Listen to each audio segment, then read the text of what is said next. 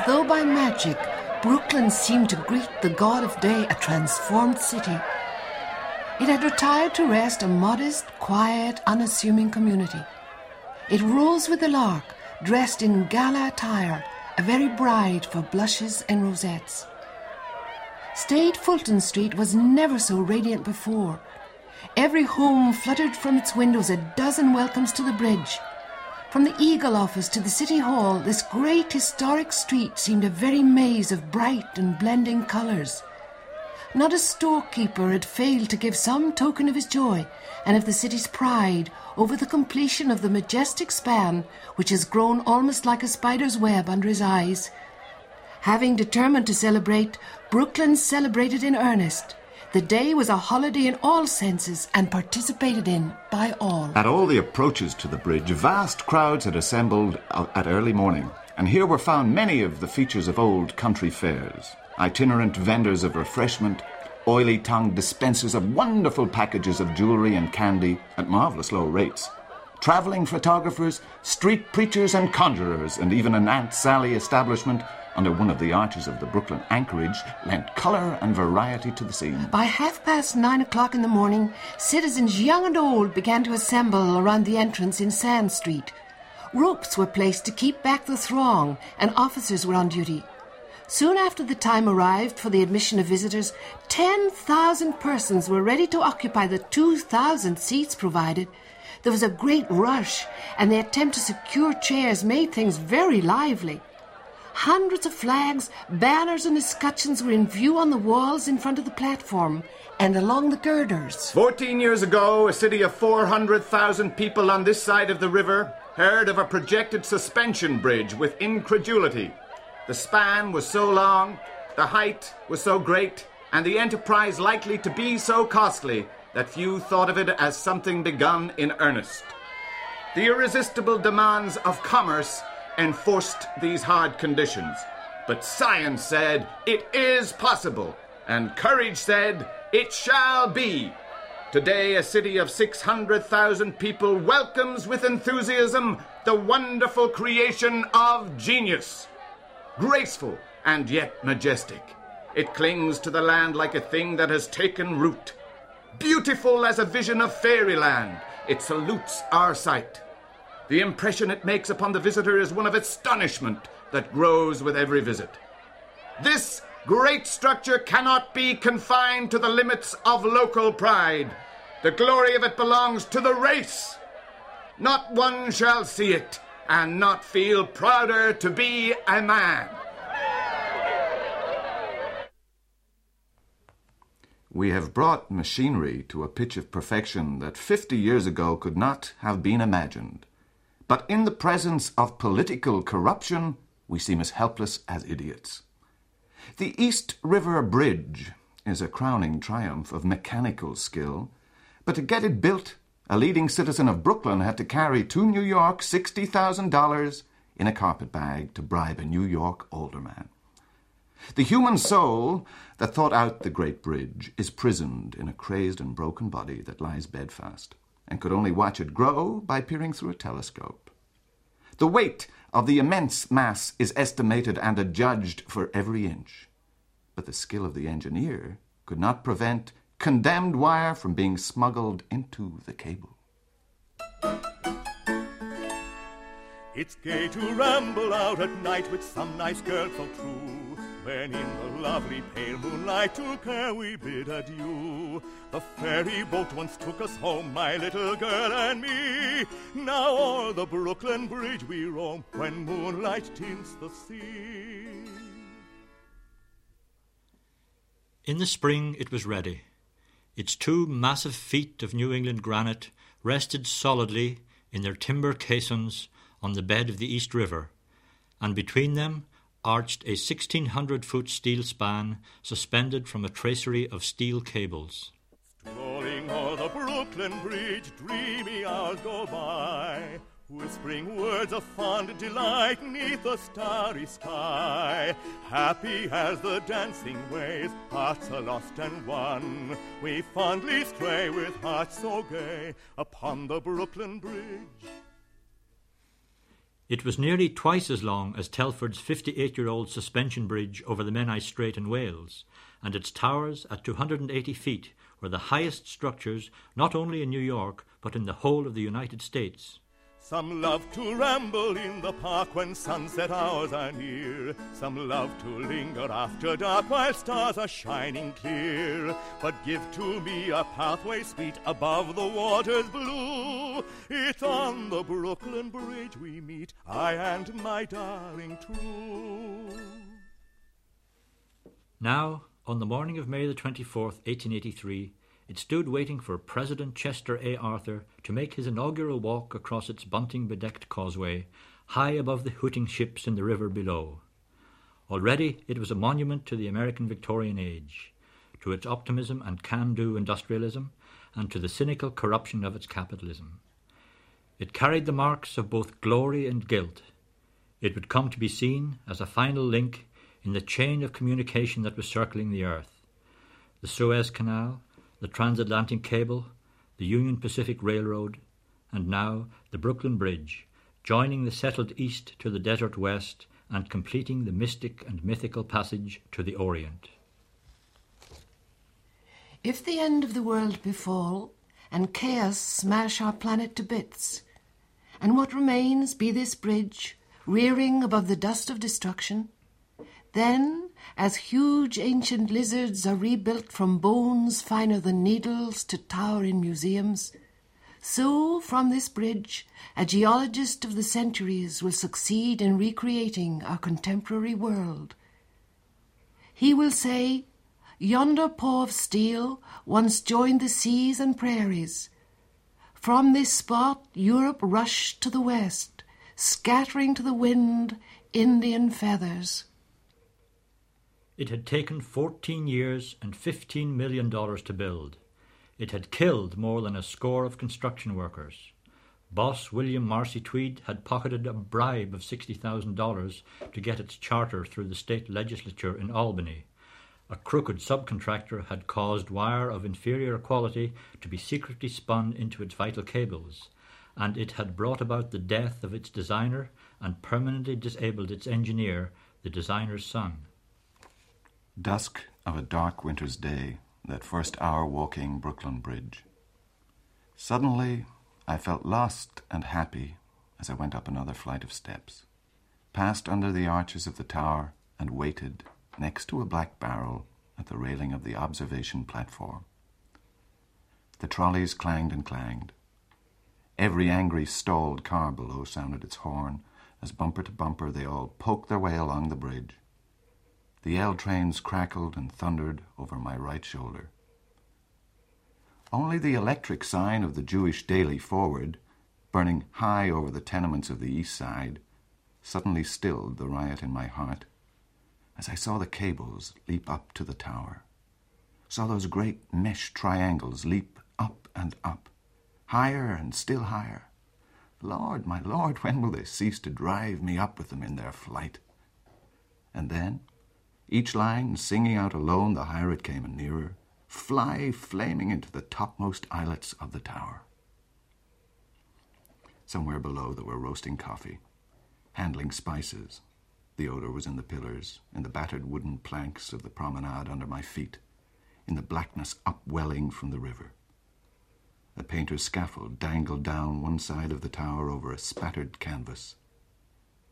Never again would I walk Brooklyn Bridge without smelling that coffee, those spices, that paint on that canvas. The trolley car clanged, clanged, clanged, taking me home that day from the bridge. The bridge worked its way into the literature of the time and for generations afterwards, and still does today. It drew the brushes of painters of all schools, and it inspired good poetry. And thee across the harbour, silver paced as though the sun took step of thee, yet left some motion ever unspent in thy stride, implicitly thy freedom staying thee. Down wall from girder into street noon leaks, a ripped tooth of the sky's acetylene. All afternoon the cloud-flown derricks turn, thy cables breathe the North Atlantic still. O harp and altar of the fury fused, how could mere toil align thy choiring strings? Terrific threshold of the prophet's pledge, prayer of pariah, and the lover's cry. And it inspired bad poetry.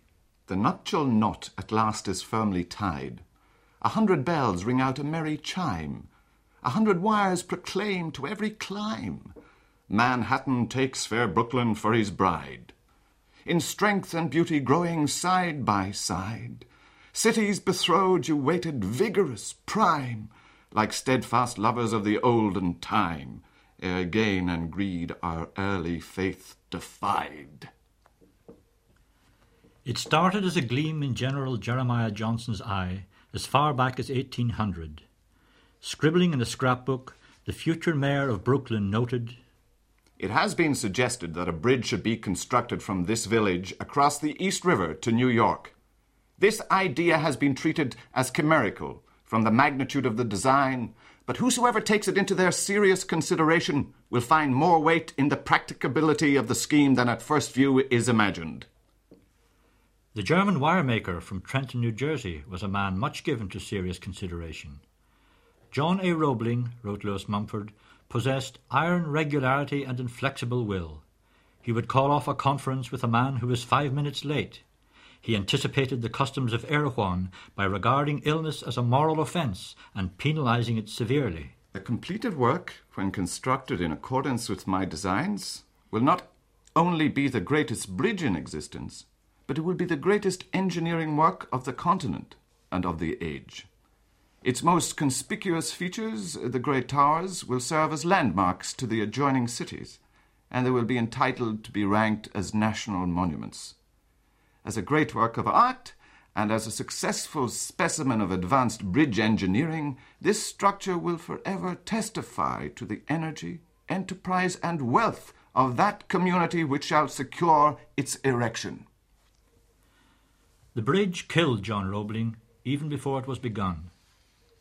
As he stood one afternoon on some piling by a ferry slip, calculating the future position of the Brooklyn Tower, a ferry coming into dock crushed the piling and Roebling's foot as well. He contracted lockjaw and was dead within weeks. There was a fulsome eulogy in the Brooklyn Eagle. "He who loses his life from injuries received in the pursuit of science or of duty, in acquiring engineering information or carrying out engineering details, is as truly and usefully a martyr as he who sacrifices his life for a theological opinion, and no less honor should be paid to his memory. Henceforth we look on the great project of the Brooklyn Bridge as being baptized and hallowed by the lifeblood of its distinguished and lamented author." As the mantle of the great enterprise fell, John Roebling's engineer's son, Colonel Washington Roebling, stepped forward and caught it on his shoulders. The fit was good, for son and father shared many qualities. "Washington Roebling's heavy bullet head," said Mumford, "reminds me a little of Ulysses Grant's. What it lacked of his father's granite intellectuality was made up for by an equally massive will." Teutonic will and Irish sweat built the bridge. Irish politics and hard-headed Irish business too. Thomas Kinsella, the editor of the Brooklyn Daily Eagle, was one of the bridge's biggest boosters. Murphy, Stranahan, Kingsley and McLaughlin all figure as names on the shareholders' list, men prominent in the Kings County Democratic Organization or in the Brooklyn contracting business, or both. Irish labourers from the Fort Greene tenements, hard by the Navy Yard, toiled in the underwater caissons and swarmed over the rising towers and cables.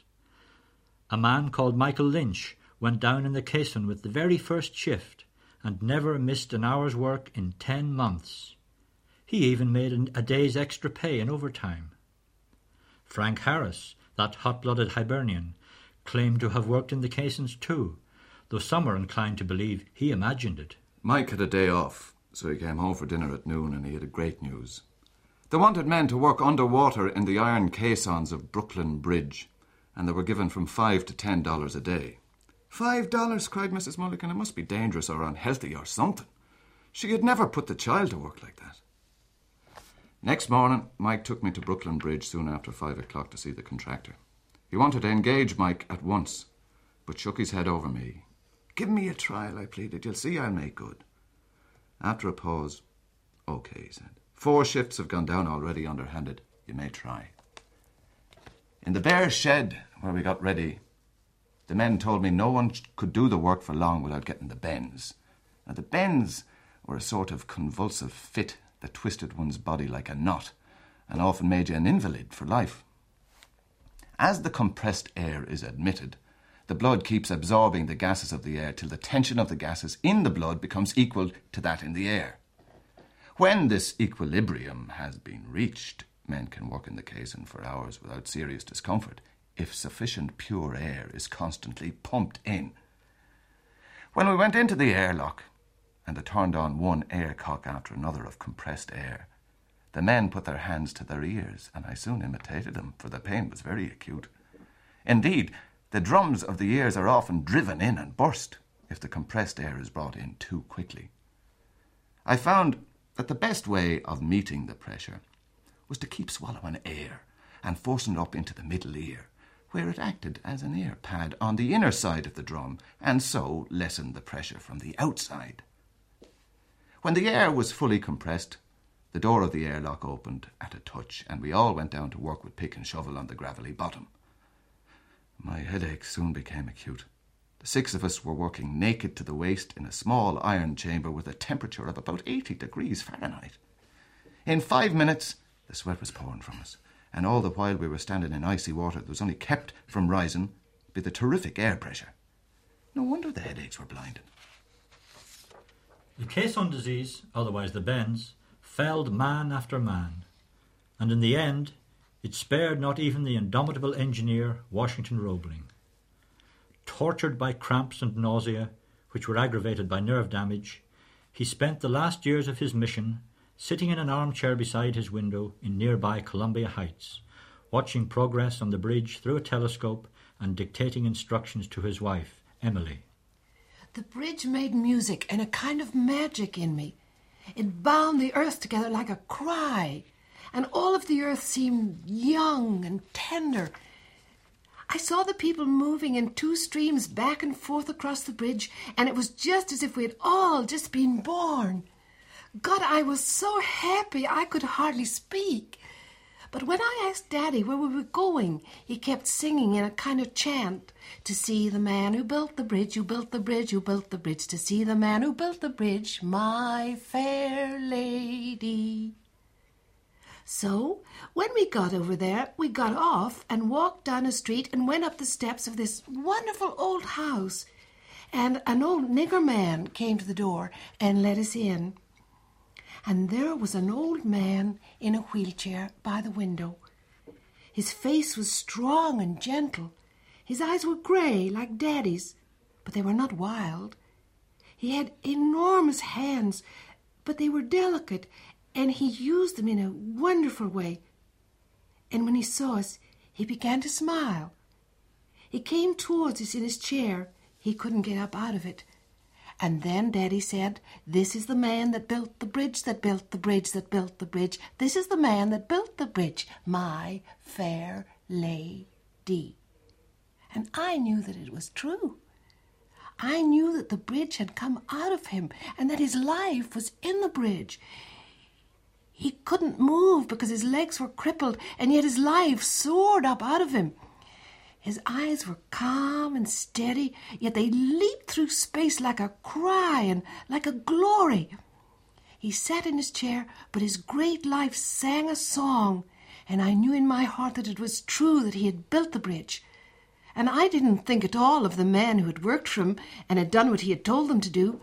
I only knew that he was an angel and a giant who could build great bridges with his hands, and I thought that he had done it all himself. And I forgot that he was an old man crippled in his chair. I thought that if he had wanted to, he could have soared through space and back again, just like the bridge. When all the speeches were over, they came to the house on Columbia Heights to pay tribute to the man who built the bridge. The house had been filled with flowers, a band played in the drawing room, and a marquee with refreshments had been erected in the garden. Washington Roebling, wearing a Prince Albert coat and looking pale, stood at the door to greet the guests. At his side was the faithful Emily, in a dress of heavy black silk, trimmed with violets.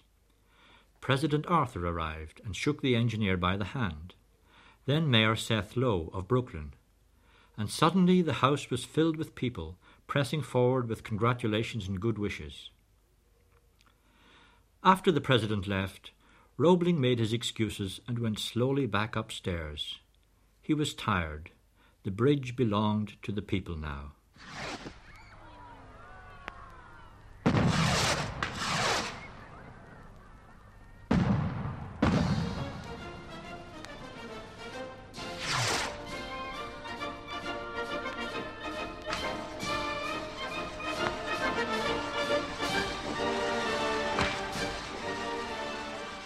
The first man to pay his 1 cent toll and get onto the bridge after the opening was a Mr. Van Curen of Brooklyn. The first lady was Mrs. C.G. Peck. Charles Overton drove the first wagon across. A reporter from the New York Times sat up all night counting firsts. The first beggar, the first Negro, the first drunk, the first hearse. As dawn broke, a bagpiper marched across the bridge, playing his heart out. And then, a week later, the bridge struck back. It was a holiday, Memorial Day, and the bridge was thronged with sightseers. Some reports said 20,000 in all. A crowd surged up the narrow stairs at the New York end of the promenade. They met another crowd coming from the opposite direction.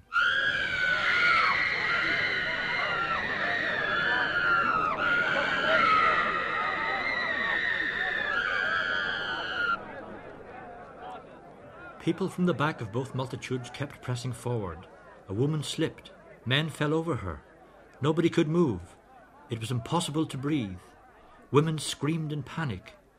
In the crush, blood oozed from ears and noses. By the time it was all sorted out, 12 lay dead. Governor Al Smith, at that time a small boy, watched in horror from the street below. "That was my first view of a great calamity," he recalled later. "I did not sleep for nights." It's gay to ramble out at night with some nice girl so true, when in the lovely pale moonlight to care we bid adieu. The ferry boat once took us home, my little girl and me. Now o'er the Brooklyn Bridge we roam, when moonlight tints the sea. But the people were forgiving. They were proud of the bridge, and its fame spread round the world. Brooklynites, who had long had to put up with jokes about their home place, even forgave the vaudeville comedians of Manhattan for their celebrated one-liner about the bridge. All that trouble just to get to Brooklyn. As the immigrant ships passed the Ambrose Light and came round into the harbour, Poles and Russians and Italians would crowd the rails. In later years, it would be the Statue of Liberty they wanted a glimpse of. Now it was the Brooklyn Bridge. And sometimes an immigrant, hoisting his bundle on his shoulder and stepping out of Castle Garden to take a look at his new homeland, might make his way across the tip of Manhattan and come upon the bridge. Perhaps, just once, a city slicker approached the greenhorn, sized him up, and made him an offer he couldn't refuse. And perhaps that's how one of New York's most famous bits of folklore arose.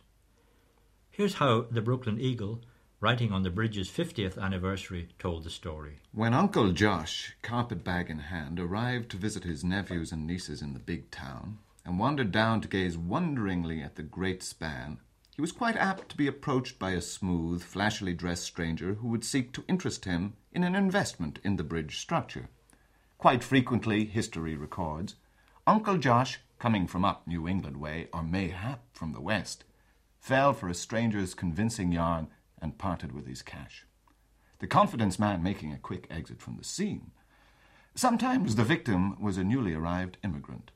Some of the victims confessed to having paid as high as $50,000 to own the structure, and some of the apprehended crooks confirmed them. To rolling o'er the Brooklyn Brooklyn Bridge, dreamy hours go by, whispering words of fond delight 'neath the starry sky. Happy as the dancing waves, hearts are lost and won. We fondly stray with hearts so gay upon the Brooklyn Bridge. And so the people sang about the bridge, sold it, bought it, strolled on it, talked about it, and now and again jumped from it. Out of some subway scuttle, cell or loft, a bedlamite speeds to thy parapets, tilting their momently, shrill shirt ballooning. A jest falls from the speechless caravan. Picking his teeth, he walked through the grimy, dark entrance to Brooklyn Bridge. A man in a derby hat was smoking a cigar in the middle of the broad tunnel. Bud brushed past him, walking with a tough swagger. I don't care about him. Let him follow me. The arching footwalk was empty except for a single policeman who stood yawning, looking up at the sky. It was like walking among the stars. Below, in either direction, streets tapered into dotted lines of lights between square, black-windowed buildings. The river glimmered underneath like the Milky Way above. Silently, smoothly, the bunch of lights of a tug slipped through the moist darkness. A car whirred across the bridge, making the girders rattle and the spider-work of cables thrum like a shaken banjo. When he got to the tangle of girders of the elevated railroads of the Brooklyn side, he turned back along the southern driveway. The river was smooth, sleek as a blue steel gun barrel.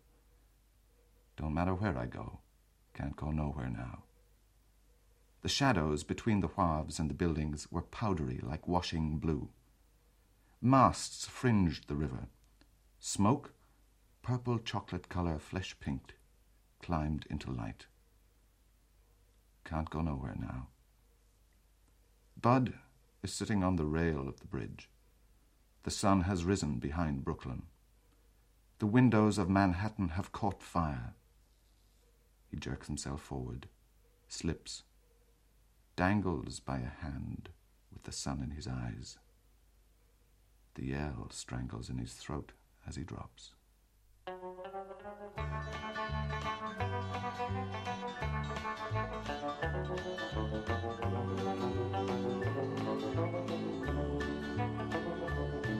Well, I had me a girl with a golden curl. She vowed to treat me right. But here I am, and I'm all alone on the Brooklyn Bridge tonight. On the Brooklyn Bridge tonight. 1,000 thoughts run through my mind as I watch the city lights. My love is gone, and I'm all alone on the Brooklyn Bridge tonight. On the Brooklyn Bridge tonight. Well, it really has been blue day, and the water is cold in the lower bay. The water is cold in the lower bay.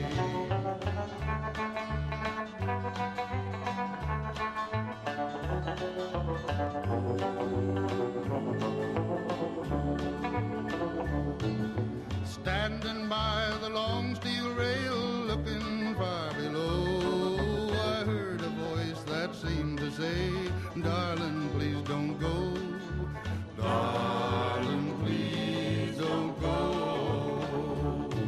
So I hurried home, and waiting for me, standing by the door, I saw the girl with the golden curls said, I'll never leave you no more. I'll never leave no more. Well, it must have been my lucky day, 'cause the water was cold in the lower bay. The water was cold in the lower bay.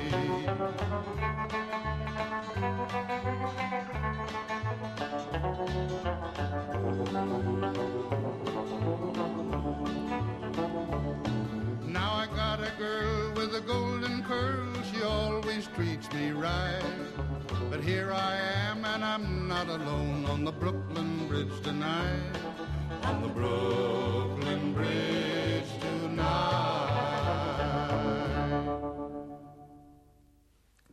They didn't all do it out of despair, though. Some did it for bravado and money. For the most famous of them, Steve Brodie, it paid off. For Robert Emmett Odlum, it didn't. He had come to New York from Washington a week before the attempt, which had been widely, if surreptitiously, advertised, with the result that, while the sporting element of the town were preparing to witness and celebrate the effort, the police were on guard to frustrate it.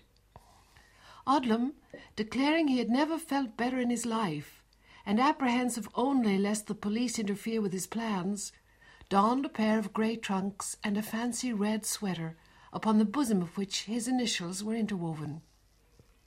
He also wore brown canvas shoes, a black soft hat, blue jacket, and a white silk handkerchief tied round his neck.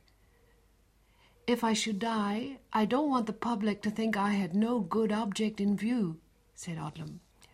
"I have for years illustrated the fact that men do not die while falling through the air, and that no matter if men or women were 100 feet high on the roof of a burning building, they would not hesitate to jump into a net if they read I had successfully jumped 140 feet from the Brooklyn Bridge." To outwit the bridge police who lay in waiting, a friend took a cab across the bridge and was apprehended as the supposed bridge jumper. Odlum followed, unsuspected, in a black covered wagon. "This is a bully joke on the police," he said, as he stripped off his outer garments and, attired in only shirt and trunks, awaited the critical moment to leap. Thousands of spectators on the bridge and on the shore and on the ships in the river, sailors climbing the rigging of vessels, anticipated the event. Suddenly and without warning, Odlum stepped out on the railing of the bridge, with eyes turned towards Governor's Island. Deathly pale, he gave his trunks a hitch, threw his chest out, brought his feet close together, and took the fatal leap. He held his left arm rigidly down against his thigh and stretched his right hand at full length above his head, with the palm open as a sort of rudder, intended to maintain his equilibrium. While shooting through the air, he was a perfect picture of manly grace and strength. Dead silence from the watching multitude marked the plunge as he stepped off the railing and shot downward. The strong wind blowing at the time seemed to turn him slightly around. For 100 feet he fell straight as an arrow, then doubled up slightly and struck the water with his feet and right hip. The force of the blow seemed to twist his body double, and as the jumper disappeared beneath the surface of the water, a fountain of spray 20 feet high was sent into the air. Captain Boyton leaped overboard from the tug, with his clothes and shoes on, and finally reached Odlum, who was floating with his face downward and his red shirt torn in pieces by the force of the fall. Boyton finally pulled the prostrate form up on the tug to the murmur of thousands of voices on the bridge and elsewhere. "Is it all over?" Odlum, regaining consciousness, murmured. "Yes," was the answer. "Did I make a good jump? A fine one, a daisy. I'm so glad." The bridge jumper died before the arrival of an ambulance. James Haggart, the decoy who had used the cab, was meanwhile arrested and locked up on the Brooklyn side of the bridge, but was, of course, later released, there being no valid charge against him. Odlum was dead and soon forgotten, but Steve Brodie, the most famous Irish jumper, who may never have jumped at all, lives on in legend. The newspapers of the time were full of his quotable braggadocio. "Oh, you need not rub me. Give me a drink. I'm all right. I can jump off a bridge 1,000,000 feet high. Let me alone. I'll show you that I'm all right. I look like a man who's committed suicide, don't I? No, I made a clean $300 and jumped a square jump. Show me the man who kicks my style of jumping." But many were sceptical. Some claimed that a dummy had been dropped from the bridge and that Brodie had swum out from the shore in time to surface beside a passing boat. The people didn't care. They preferred myth to truth every time, and Brodie became famous. Rich, too. He opened a saloon on the Bowery, with a large oil painting of his leap hanging on the wall. He starred in a smash-hit play called On the Bowery, which featured a reconstruction of his jump, with all kinds of special stage effects. Until his death in 1901 of diabetes, Steve Brodie was a superstar.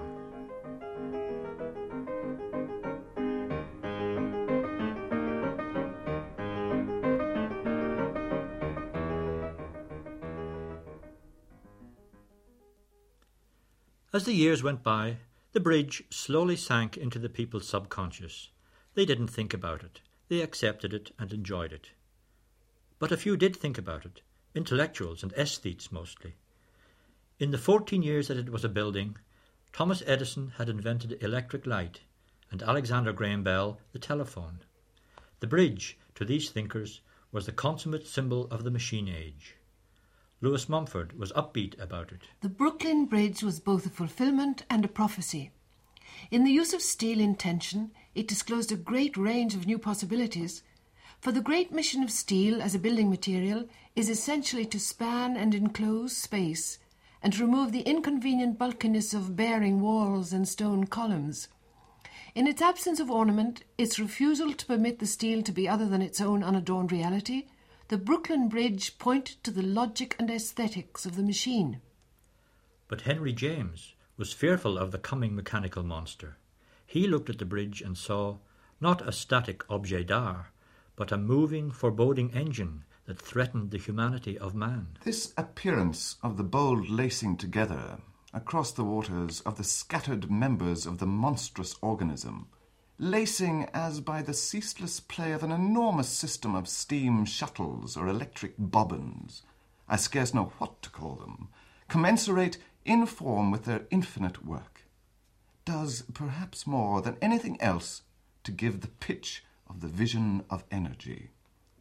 One has the sense that the monster grows and grows, flinging abroad its loose limbs, even as some unmannered young giant at his larks, and that the binding stitches must forever fly further and faster and draw harder.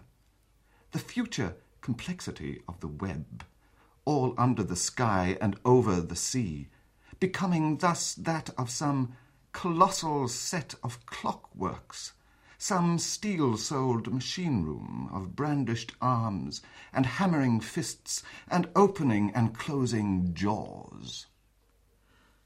Nobody is nervous about the Brooklyn Bridge today.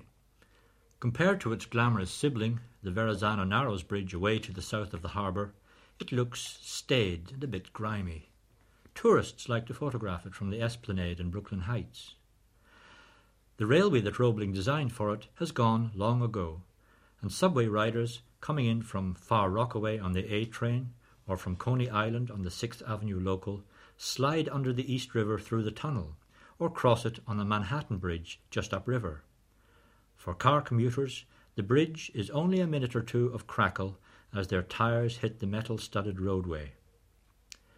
But on weekend mornings, joggers work out on the old wood-slatted promenade, and the city has marked out a section of the walkway for bike riders. Old John Roebling would have liked that. This part I call the elevated promenade, because its principal use will be to allow people of leisure and old and young invalids to promenade over the bridge on fine days, in order to enjoy the beautiful views and the pure air. I need not state that in a crowded commercial city, such a promenade will be of incalculable value. Like the folks you meet on, like to plant my feet on the Brooklyn Bridge. What a lovely view from heaven looks at you from the Brooklyn Bridge. I love to listen to the wind through her strings, the song that it sings for the town. I love to look up at the clouds in her hair. She's learned to wear like a crown. If you've been a rover, journey's end lies over the Brooklyn Bridge. Don't let no one tell you I've been trying to sell you the Brooklyn Bridge. Folks in Manhattan are sad, 'cause they look at her and wish they had the good old Brooklyn Bridge.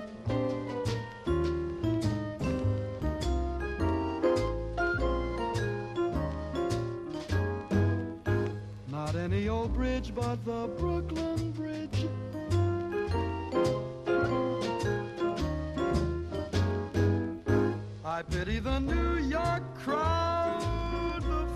folks in Manhattan are sad, 'cause they look at her and wish they had the good old Brooklyn. Nothing but the Brooklyn, the good old Brooklyn Bridge. They'll be celebrating the Brooklyn Bridge this week and for weeks to come. New Yorkers from Manhattan and Brooklyn, and from Queens and the Bronx, and from Staten Island too. There'll be parades and fireworks again. The ships in the harbour will sound a salute with their sirens, and the people will dance and play music. A monument to democracy. That's what Chester A. Arthur called the bridge when he declared it open 100 years ago. The thing about democracy is that most people, Americans included, take it for granted. And after all the tumult and shouting of the centenary celebrations dies, New York will start taking the Brooklyn Bridge for granted again. Except maybe for the heirs of that Russian poet who saw it as something more than just a way of getting from Manhattan to Brooklyn and back again. So I, in greying evening haze, humbly set foot on Brooklyn Bridge. As a conqueror presses into a city all shattered, on cannon with muzzles craning high as a giraffe. So, drunk with glory, eager to live, I clamber in pride upon Brooklyn Bridge. As a foolish painter plunges his eye, sharp and loving, into a museum Madonna, so I, from the near sky bestrewn with stars, gaze at New York through the Brooklyn Bridge.